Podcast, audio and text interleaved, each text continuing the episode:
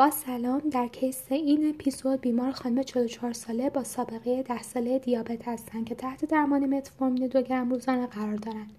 بیمار برای چکاپ آزمایش دادن و با نتایج زیر مراجعه کردند. کراتینین سرومی 2.9 دهم میلی گرم در دسیلیتر، اوره 70 میلی گرم در دسیلیتر و BS 160 میلی گرم در دسیلیتر. در UA ایشون هم specific gravity یک ممیز صفر 19 هست گلوکوز مثبت پروتئین مثبت white BC دو تا 4 RBC صفر تا یک و باکتری به مقدار کم وجود داره.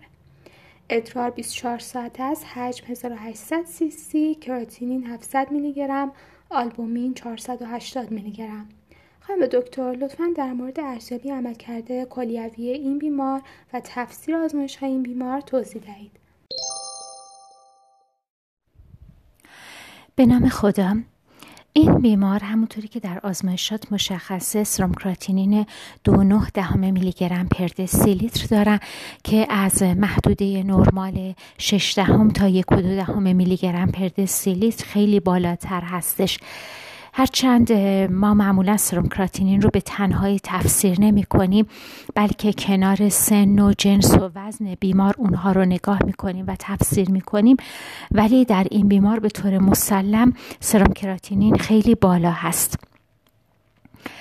زمانی که ما با یه بیماری مواجه میشیم که سرومکراتینین بالایی داره اول از همه باید تفکیک کنیم که آیا بیمار از نارسایی حاد کلیوی رنج می‌بره آی یا از نارسایی مزمن کلیوی رنج می‌بره CKD هرچند این بیمار بزرگوار سابقه ده ساله دیابت دارن که به احتمال زیاد از این ده سال هم بیشتره چون معمولا بیماران دیابت تیپ دو زمانی که تشخیص دیابت براشون گذاشته میشه سالها هست که این بیماری رو دارن. و بیماری دیابت یکی از بیماری های زمینه ای مهم و شایع منجر به سیکیدی هست. ولی باید علل اکعای رو هم در بیمار بررسی کنیم. ممکنه بیمار ما یک AKI داشته باشه یا یک AKI on CKD داشته باشه. خب پس ابتدا باید علل AKI رو rule out ش بکنیم چون اگر اون علل هم مطرح باشن باید حتما management AKI شون انجام بشه. بعد بیمار از لحاظ CKD و management های CKD مورد بررسی کامل تر قرار بگیره. برای اینکه علل AKI رو مرور بکنیم در این بیمار و rule out ش بکنیم بعد یادمون بیاد که AKI رو به سه دسته طبقه بندی می‌کنیم. prerenal AKI renal AKI و postrenal AKI prerenal AKI یعنی شرایطی که کلیه hypoperfusion کشیده. این شرایط موقعی هست که حجم مؤثر داخل عروقی کم شده باشه یا اینکه خون رسانی به کلیه به دلیل استنوز عروق کلیه یا ترومبوز عروق کلیه دچار مشکل شده باشه. خب چه موقعی اینتراواسکولار والیوم پایین افتاده؟ زمانی که خب به صورت کلی بدن حجم عقبه مثلا حجم زیادی رو از طریق خونریزی فرد از دست داده باشه یا حجم زیادی رو از طریق دستگاه گوارشش به واسطه اسهال و استفراغ خیلی شدید از دست داده باشه یا حجم زیادی رو از طریق پوست به دنبال سوختگی های شدید از دست داده باشه.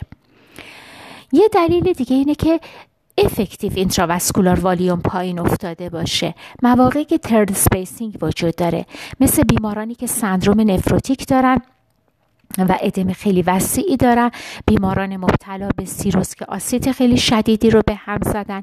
بیمارانی که پانکراتیت دارن. بیمارانی که heart failure شدیدی دارن. که معمولا این علل prerenal AKI رو به راحتی با history بیمار میشه rule out ش کرد.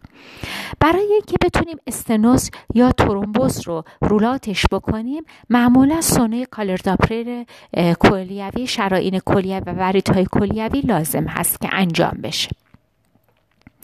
برای اینکه علل postrenal رو کنار بذاریم علل postrenal خب معمولا انصداد مطرح هستش. در این شرایط یک تاریخچه از بیمار گرفته میشه؟ اگر بیمار آقا باشه که در مورد بیماری که شما معرفی فرمودین خانم هستن و صدق نمی‌کنه باید سوابق بی پی اچ هایپرپلیژی حشقیم پروستات رولات بشه و همینطور از بیمار سونوگرافی میشه از بابت وجود سنگ های کلیوی یا از وجود از نظر وجود مسی توده چیزی که منجر به انصداد شده باشه. در مورد علل renal که به دو دسته functional و intrinsic طبقه بندی میشن علل functional شرایطی است که یک vasoconstriction عروقی اتفاق افتاده باشه. یک شرح حال کامل دارویی از بیمارانمون می‌گیریم. آیا داروهایی که afferent constriction ایجاد می‌کنن بیمار داره مصرف می‌کنه؟ خانواده NSAID ها خانواده آنتیبیوتیک هایی مثل aminoglycoside ها یا vancomycin خانواده antifungal هایی مثل amphotericin B آیا بیمار ما اخیرا contrast agent دریافت کرده یا نه؟ آیا بیمار ما calcineurin inhibitor مثل cyclosporine یا tacrolimus مصرف می‌کنه یا نه؟ یا اینکه نه بیمار ما ممکنه که یک داروی مصرف کرده باشه که efferent arteriole vasodilation ایجاد کرده باشه. آیا بیمار ما اخیرا براش ACE inhibitor یا ARB شروع شده یا نه؟ آیا قبلا مصرف می‌کرده حالا یک افزایش ناگهانی دوز این خانواده های دارویی رو داشته یا نه؟ در مورد علل intrinsic AKI وقتی که می‌خوایم فکر بکنیم حتما کنار اون به UA بیمار نگاه می‌کنیم. UA که active باشه nephrotic یا nephritic باشه feature داشته باشه خیلی کمک کننده هستش. UA آنالیزی هستش که بیشتر از این چیزی که فعلا در کلینیک بهش رجوع می‌کنیم باید بهش اهمیت بدیم و خیلی وقتا اطلاعات ارزشمندی داره. زمانی که UA feature nephritic داره یعنی که بیمار RBC در ادرار خودش داره یا cast RBC RBC های dysmorphic گزارش میشه یافته ارزشمندی هست که نشون میده احتمال زیاد بیمار گلومرولونفریت یا وسکولیت داره. بیمار باید از لحاظ سرولوژیکی بابت بیماری های زمینه ای مسبب این نوع مشکلات کلیوی بررسی بشه. و که در مورد این بیمار کنونی چون RBC صفر تا یک داره عملا RBC نداره و خب cast RBC هم در ادرارش گزارش نشده. آیا بیمار ما پروتئینوری داره و این پروتئینوری در محدوده nephrotic range هستش؟ که در مورد این بیمار با توجه به UA که پروتئین داخلش گزارش شده برای بیمار ما پروتئینوری صادق هست خب خود دیابتی که از بیماری های زمینه ای هست که می‌تونه پروتئینوری ایجاد کنه بیماری های متعدد دیگری هم هستن که می‌تونن پروتئینوری ایجاد کنن. بعضی از این بیماری ها حتی می‌تونن سندروم نفروتیک ایجاد بکنن.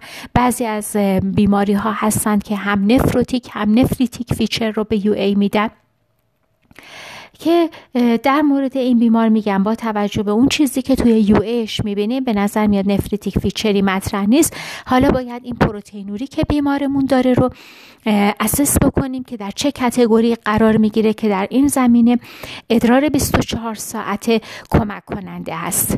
در یافته های سونوگرافی بیمار اگر یک کلیه ها سایز کاهش یافته داشته باشن به نفع اینه که بیمار سیکیدیه در غیر این شرایط معمولا گذر زمان و بیش از سه ماه از رایز کراتینین هستش که بیمار مارک سیکیدی خورده میشه. ولی اگر تمام علل زمینه آی رو توی این بیمار مرولات بکنیم که در این فرد به نظر میاد البته خب مارکرهای سرولوژیک دریافت نشده به خاطر اینکه یو ایش چیزی نداشته که بخواد ارزیابی های سرولوژیک انجام بشه. در این صورت باز هم ظن قوی رو برای CKD مطرح می‌کنه. حالا وقتی که بیمارمون رو می‌خوایم از لحاظ CKD بررسی بکنیم که در چه شدتی قرار گرفته معمولا CGA گزارش میشن. C cause علت اصلی CKD در این بیمار چی هستش؟ G GFR GFR این بیمار چقدر estimate میشه و در چه stage ی از نارسایی کلیوی قرار می‌گیره و A آلبومینوری. آلبومینوری بیمار در چه stage ی قرار داره؟ برای C به نظر میاد که خب یه علت مهمی رو سراغ داریم. دیابت تیپ دوی هست که در این بیمار وجود داره. بیمار رو بعد از لحاظ hypertension و سوابق اون هم بررسی بکنیم. به نظر میاد گلومرولونفریتی براش مطرح نیست.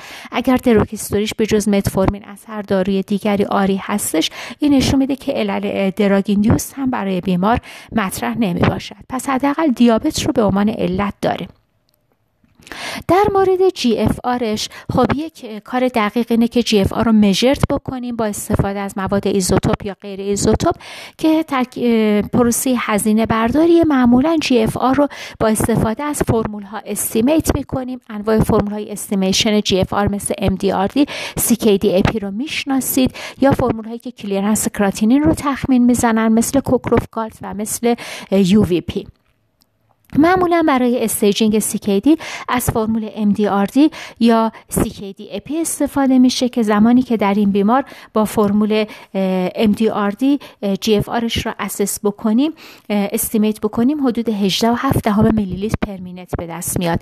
یعنی بین 15 تا 30 پس بیمار در stage 4 CKD قرار می‌گیره. در مورد assessment از لحاظ آلبومینوری در آلبومین ادرار 24 ساعته بیمار 480 میلی گرم آلبومین گزارش شده. حجم ادرار این بیمار 1800 سی و کراتینین 700 میلی گرمه از کراتینین ادرار 24 ساعته برای ارزشیابی دقت جمعآوری ادرار 24 ساعته استفاده می‌کنیم. معمولا در یک شبانه روز حدود یک گرم کراتینین در ادرار دفع میشه. دقیق ترش خانم ها 15 تا 20 میلی گرم به ازای هر کیلوگرم. وزن ایدئال بدن و آقایان 15 20 تا 25 میلی گرم به ازای هر کیلوگرم وزن ایدئال بدن. برای اینکه خطای ناشی از جمعآوری ادرار رو بپوشونیم آلبومین رو با کراتینین بیمار کارکتش می‌کنیم. میلی گرم آلبومین پر گرم کراتینین ادرار.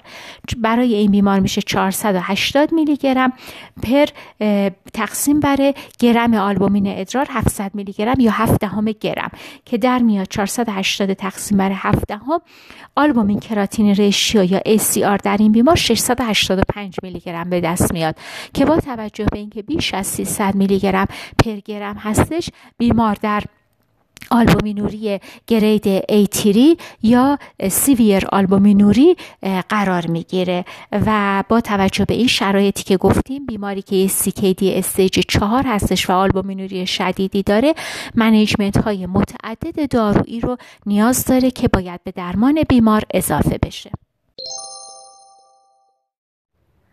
در این اپیزود در خصوص ارزیابی عملکرد کلیوی بیماران صحبت کردیم. با تشکر از همراهی شما در اپیزود بعدی در مورد فارماکوتراپی بیماران مبتلا به نارسایی مزمن کلیوی از جوانب مختلف صحبت می‌کنیم. تا اپیزود بعدی خدا نگهدار.